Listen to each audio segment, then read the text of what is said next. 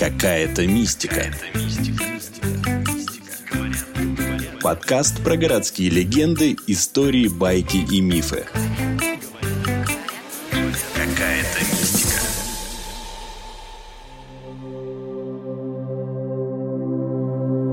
Наверное, многие знают, что существуют подземные моря Земли. А вы знали, что существует подземное море под Москвой? Кто-то описывает это как огромный водоем, который находится в подземной пещере под Москвой. Якобы туда можно попасть через сеть разветвленных тоннелей. А под водой обитают подземные гады. Например, диггер Вадим Михайлов в одном из интервью говорил, что спускался в это море. Это похоже на огромную пещеру, у которой нет конца. И в ней плещется вода. И там действительно под нами что-то огромное, мощное, на приличной глубине метров 10 проплывало. И оно флюоресцировало. Это почти под центром Москвы, на глубине около 700 метров. Как говорил Михайлов, путь, по которому он проходил, поспешили забетонировать. Его слова теперь никак не проверить и не добраться до той пещеры. Существует ли подземное море на самом деле?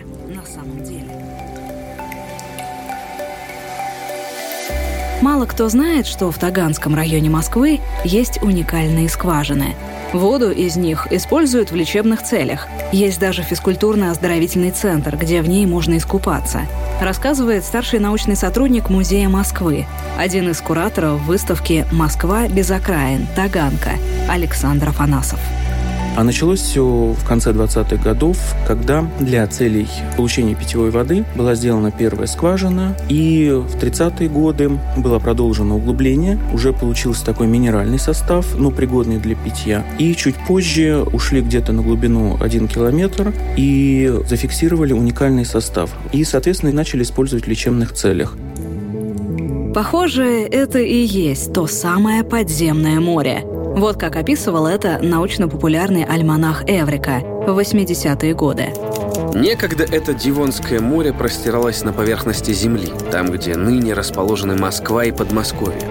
Но геологические преобразования изменили со временем профиль этого участка нашей планеты, и море покинуло прежние берега. Воды его ушли в недра и были остановлены твердой кристаллической платформой, которая стала дном этого нового подземного моря. О море гигантских размеров, находящемся, по мнению гидрогеологов, не только под нашей столицей и ее пригородами, но и под рядом областей Центральной России, узнали недавно. А произошло это так. Академик Иван Губкин, прославившийся открытием важных нефтегазовых провинций, не раз обнаруживал нефть в пластах Дивонского периода. Эти пласты образовались от 410 до 350 миллионов лет тому назад. Губкин решил искать черное золото в дивонских пластах под Москвой. В истории науки нередки случаи, когда ученые ищут одно, а находят другое. И на этот раз при бурении было обнаружено неожиданное богатство – соленая вода. Судя по этой статье, выходит, подземное море скрыто вовсе не в пещере. Скорее, это можно описать как соленую воду, которая находится между слоями породы.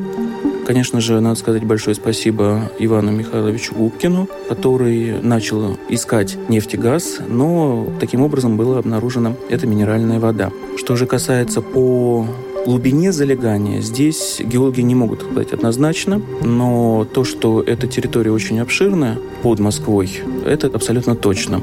Мне кажется, для большинства людей это что-то типа метро 2. То есть какой-то подземный большой резервуар под Москвой, где плавают подземные подводные лодки, подземные яхты Абрамовича или что-нибудь подобное. Любая артезианская, да, глубокая вода, конечно, не такой резервуар, но природный, который находится между различными пластами и имеет определенный объем. Но чтобы там катались яхты, плавали лодки, такого, конечно же, нет. Скважины на Таганке находятся на улице Талалихина, названной в честь летчика-истребителя, который одним из первых применил ночной таран.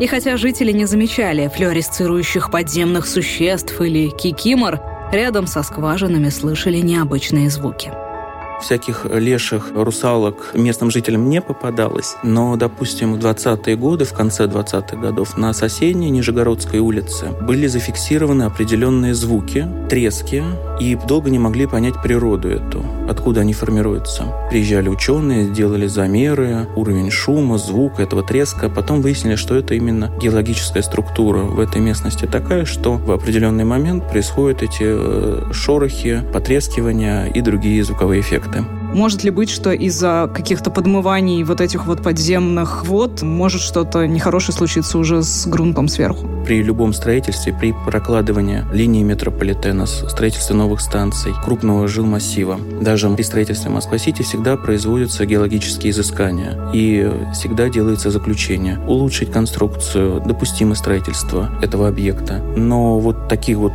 катастрофических эпизодов и такого страшного будущего, конечно же, вряд вряд ли.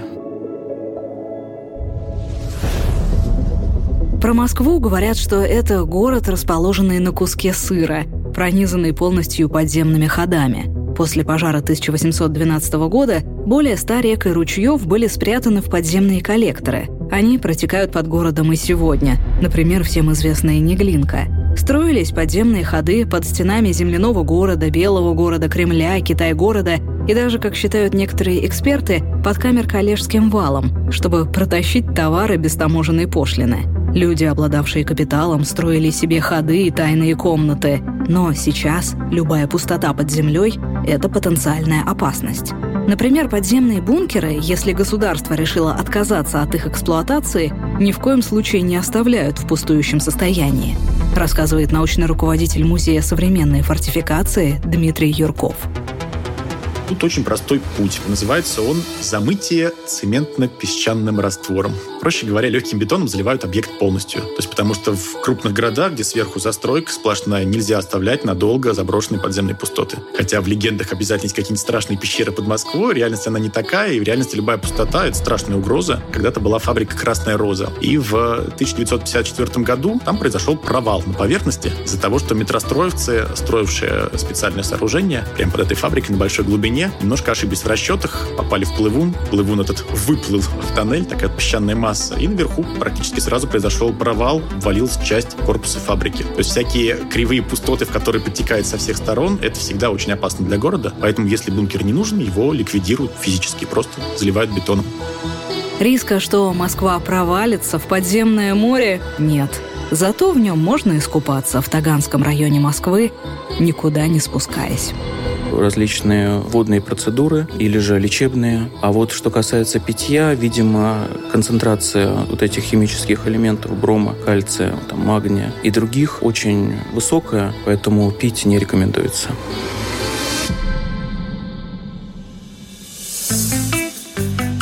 Какая-то мистика. Какая-то мистика. Вы слушали выпуск подкаста «Какая-то мистика». Эпизод подготовлен в партнерстве с выставкой Музея Москвы «Москва без окраин. Таганка». Автор эпизода Наталья Шашина. Выпуск озвучили Наталья Шашина, Игорь Кривицкий, Артем Буфтяк. Звукорежиссер Андрей Темнов. Слушайте эпизоды подкаста на сайте ria.ru в приложениях Apple Podcasts, Google Podcast, CastBox или SoundStream, а также на Яндекс Музыке и Мегаго. Комментируйте и делитесь с друзьями.